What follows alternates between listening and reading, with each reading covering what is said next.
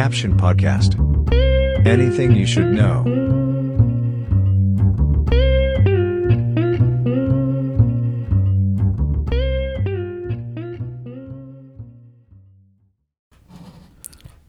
สวัสดีครับ สวัสดีคุณผู้ฟังทุกท่านนะครับ พบกับ Caption Podcast นะครับ คุณอยู่กับผมนะครับ โดยเอกชัยนะครับ ในวันนี้เนี่ยเราก็จะมาพูดเกี่ยวกับประเทศจีนนะครับว่าจะเป็นเรื่องที่ ค่อนข้างจะเคร่งเครียดสักหน่อยนะครับ ก็คือเขาบอกว่าสารพิเศษเนี่ยกำลังค้นหาหลักฐานว่าจีนเนี่ยได้ทำการสังหารชนกลุ่มน้อยทางศาสนา แล้วก็ชนกลุ่มน้อยทางชาติพันธุ์ รวมทั้งยังเก็บเกี่ยวอวัยวะของพวกเขาอีกด้วยนะครับเขาบอกว่าศาลเนี่ยได้รายงานไปยังองค์กรสหประชาชาติครับ เพราะว่ามีหลักฐานที่แสดงให้เห็นว่ามีการเก็บเกี่ยวอวัยวะนักโทษ ก็คือนักโทษที่จีนได้จับไปนะครับ เกี่ยวกับเป็นนักโทษ ที่เป็นชนกลุ่มน้อยนะครับ ชาวมุสลิมอุยกู แล้วก็เป็นชาวลัทธิฝ่าหลุนกงนะครับ ซึ่งศาลพิเศษนี่ก็คือศาลเขาเรียกว่าศาลพิเศษไชน่าทริบูนอลนะครับ ตั้งอยู่ในกรุงลอนดอนเนี่ยเป็นคณะกรรมการอิสระ ที่ริเริ่มภายใต้องค์กรก็คือ International Coalition to End Abuse Transparent Abuse ในประเทศจีนนะครับ หรือว่าตัวย่อคือ ETAC ครับ ซึ่งเขาได้รายงานว่า ผู้ควบคุมตัวของรัฐบาลเนี่ยที่เป็นชนกลุ่มน้อย ถูกฆ่าตามคำสั่ง แล้วก็ยังถูกนำพวกเนี่ยครับอวัยวะต่างๆ เช่น ตับไตหัวใจปอดกระจกตารวมถึงผิวหนังเนี่ยก็คือถูกถูกตัดออกไปในขณะที่ยังมีชีวิตอยู่ เพื่อนำไปขายต่อนะครับเขาบอกว่าการค้นพบของสารเนี่ยสรุปว่าแหล่งที่มาหลักนะครับของการ เรียกว่าเก็บเกี่ยวอวัยวะในจีนเนี่ยก็คือมีที่มาจากคนหลายแสนคนครับ ที่เป็นชนกลุ่มน้อยทางชาติพันธุ์แล้วก็ศาสนาที่แตกต่างกัน ซึ่งบางคนก็อาจจะเป็นชนกลุ่มน้อย ชาวมุสลิมอุยกูร์ที่ถูกกักตัวอยู่ในค่ายกักกันครับ ซึ่งอย่างที่เราเห็นครับตามแหล่งข่าวว่ามีการกักกันชนกลุ่มน้อยเนี่ยอยู่อยู่ในค่ายเนี่ยก็คือเป็นเป็นจำนวนมหาศาลรวมถึงที่มีข่าวช่วงหนึ่งที่ว่ามีการ อพยพมามายังประเทศเพื่อนบ้านเราหรือว่าประเทศไทยด้วยนะครับ ซึ่งเขาบอกแหล่งเรียกว่าซอสที่ใหญ่ที่สุดเนี่ย ที่ใช้ในการเก็บอวัยวะสำหรับการปลูกถ่ายเนี่ย ก็คือส่วนใหญ่มาจากคนติดตาม ก็คือเรียกเรียกว่าเป็นชาวลัทธิฝ่าหลุนกงนะหรือที่รู้จักกันในนามก็คือฟาหลุนดาฟา ก็คือเป็นเหมือนลัทธิหนึ่งครับที่ที่อยู่ในประเทศจีนนะครับ มีการฝึกจิตอะไรกันต่างๆเนี่ยเขาบอก ซึ่งมันถูกแบนจากประเทศจีนไปเนี่ยตั้งแต่ประมาณ 20 กว่าปีก่อนแล้วเพราะว่ามันมีเกิดเหตุการณ์ก็คือมีผู้ติดตามลัทธิเนี่ยประมาณเป็นหมื่นคนเลยครับทำการประท้วงที่บริเวณหน้าสถานที่ของผู้นำจีนนะครับ ก็เลยทำให้ลัทธิเนี่ยถูกถูกแบนไปนั่นเอง ซึ่งในขณะที่มีการรายงานนะครับว่ามีการค้นพบของสารจีนเนี่ยว่า ในเดือนพิจารณายน 2562 เนี่ย มันข่าวนี้เนี่ยมันได้รับความสนใจขึ้นมาอีกครั้งครับ เพราะว่ามีนายฮามิดซาบีเนี่ย ซึ่งเป็นนักกฎหมายสิทธิมนุษยชนระหว่างประเทศ ซึ่งทำหน้าที่เป็นที่ปรึกษาต่อคณะตุลาการเนี่ยได้ไปให้สัมภาษณ์ว่าที่กรุงเจนีวานะครับว่า มันมีเหยื่อผู้ข้อร้ายเนี่ย โดยโดยการถูกฆ่าแล้วก็ตัดหัวใจรวมถึงอวัยวะอื่น ๆนะครับ ออกจากคนที่เรียกว่าอะไรอะ คนที่ไม่ไม่ได้มีพิษมีภัยอะไรนะครับ ก็คือถูกถูกจับไปแล้วก็นำไปตัดอวัยวะออกไปออกออกไปขายเนี่ยถือว่าเป็นความโหดร้ายที่เลวร้ายที่สุดอย่างหนึ่งในศตวรรษนี้เลย ซึ่งคุณซาบี้เนี่ยก็ยังเรียกร้องให้สมาชิกองค์กรสหประชาชาตินะครับดำเนินการตามตามข้อกล่าวหาเนี่ยที่ที่หลักฐานต่างๆ ที่ถูกค้นพบนะครับ ซึ่งเขาบอกว่าการปลูกถ่ายอวัยวะเนี่ย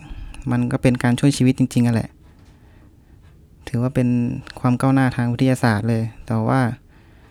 การที่เราจะไปฆ่าผู้รับบริจาคเอ้ยฆ่าผู้บริจาคครับขอโทษที ถือว่าเป็นสิ่งที่ผิดกฎหมาย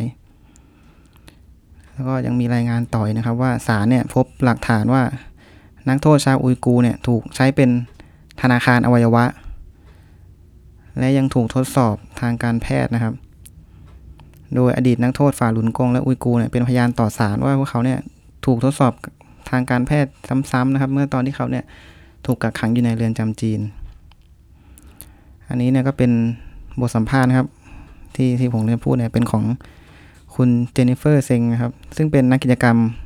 ของลัทธิฝ่าหลุนกงนะครับ ที่หนีออกจากประเทศจีนเมื่อปี 2544 คือได้ได้บอกไว้ครับกับหนังสือพิมพ์เดอะการเดียนนะครับว่า ในวันที่เขาเนี่ยถูกถ่ายโอนไปยังค่ายแรงงานเนี่ย ก็จะถูกพาไปยังสถานพยาบาล เพื่อทำการตรวจร่างกายนะครับ แล้วก็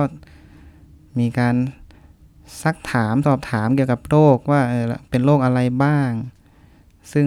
คุณเจนิเฟอร์เนี่ยก็ได้บอกไปว่าเขาเนี่ยเป็นโรคตับอักเสบก็คือก็เลยไม่ไม่ได้ถูกนำไป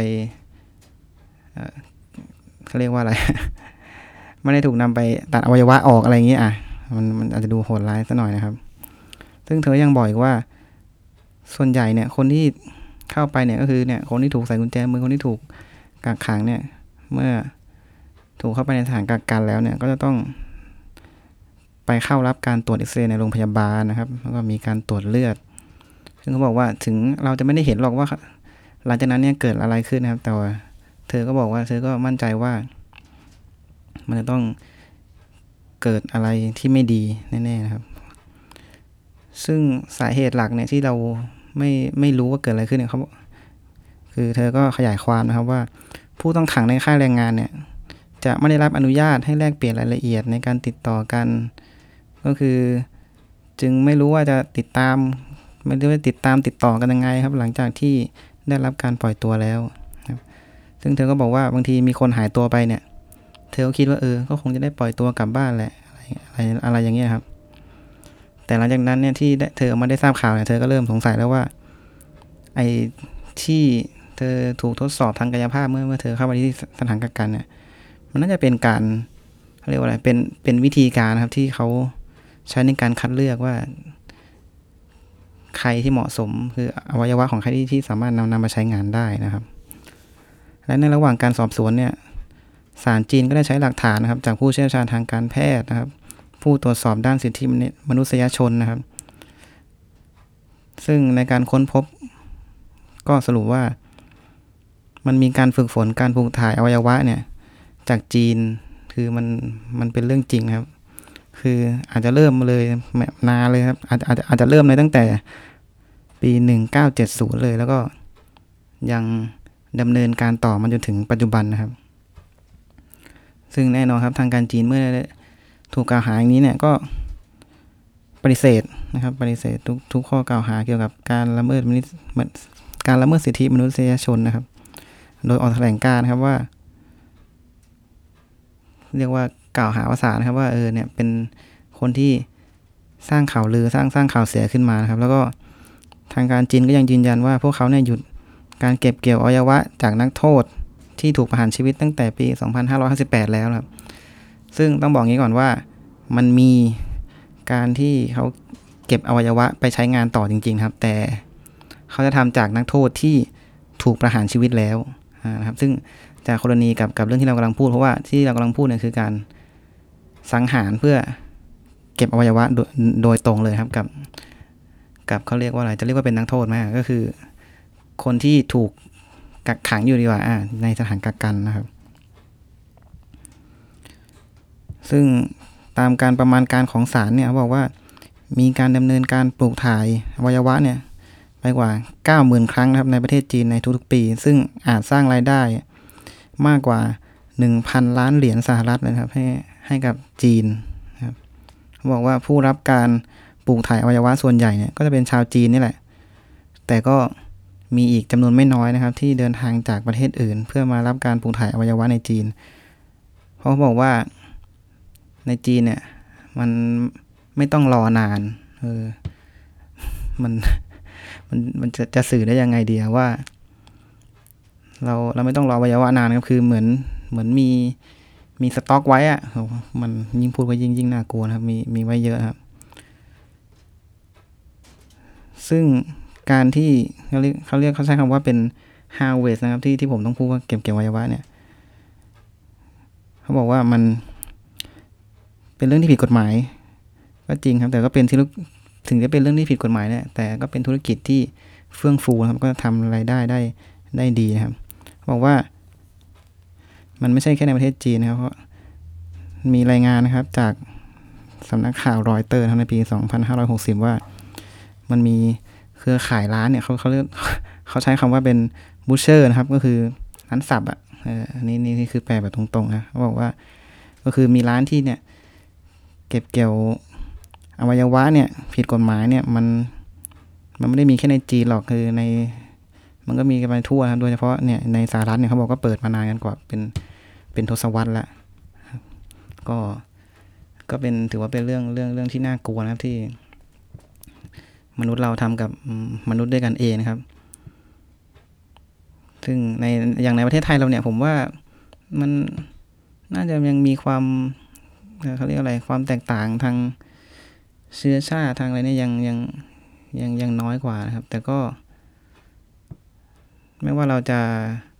ต่างชาติการพูดคนละภาษากันคนละสีผิวหรืออะไรต่างๆกันนะครับ แต่ว่าสิ่งหนึ่งที่เราต้อง respect กันก็คือทุกคนเนี่ยก็มีความศักดิ์ศรีเรียกว่ามีศักดิ์ศรีความเป็นมนุษย์เนี่ยเท่าเทียมกันนะครับอ่าก็ยังไง เรื่องนี้ก็แต่ติดตามดูกันต่อไปครับว่าข้อเท็จจริงเป็นยังไง แล้วก็ถ้าได้ความคืบหน้าเราก็จะเอามาเล่าให้ฟังกันนะครับในในแคปชั่นนะครับสำหรับวันนี้ก็จบลงไปเท่านี้ครับ ขอขอบคุณท่านผู้ฟังทุกคนที่ติดตามจนจบนะครับ สวัสดีครับ Caption Podcast. Anything you should know.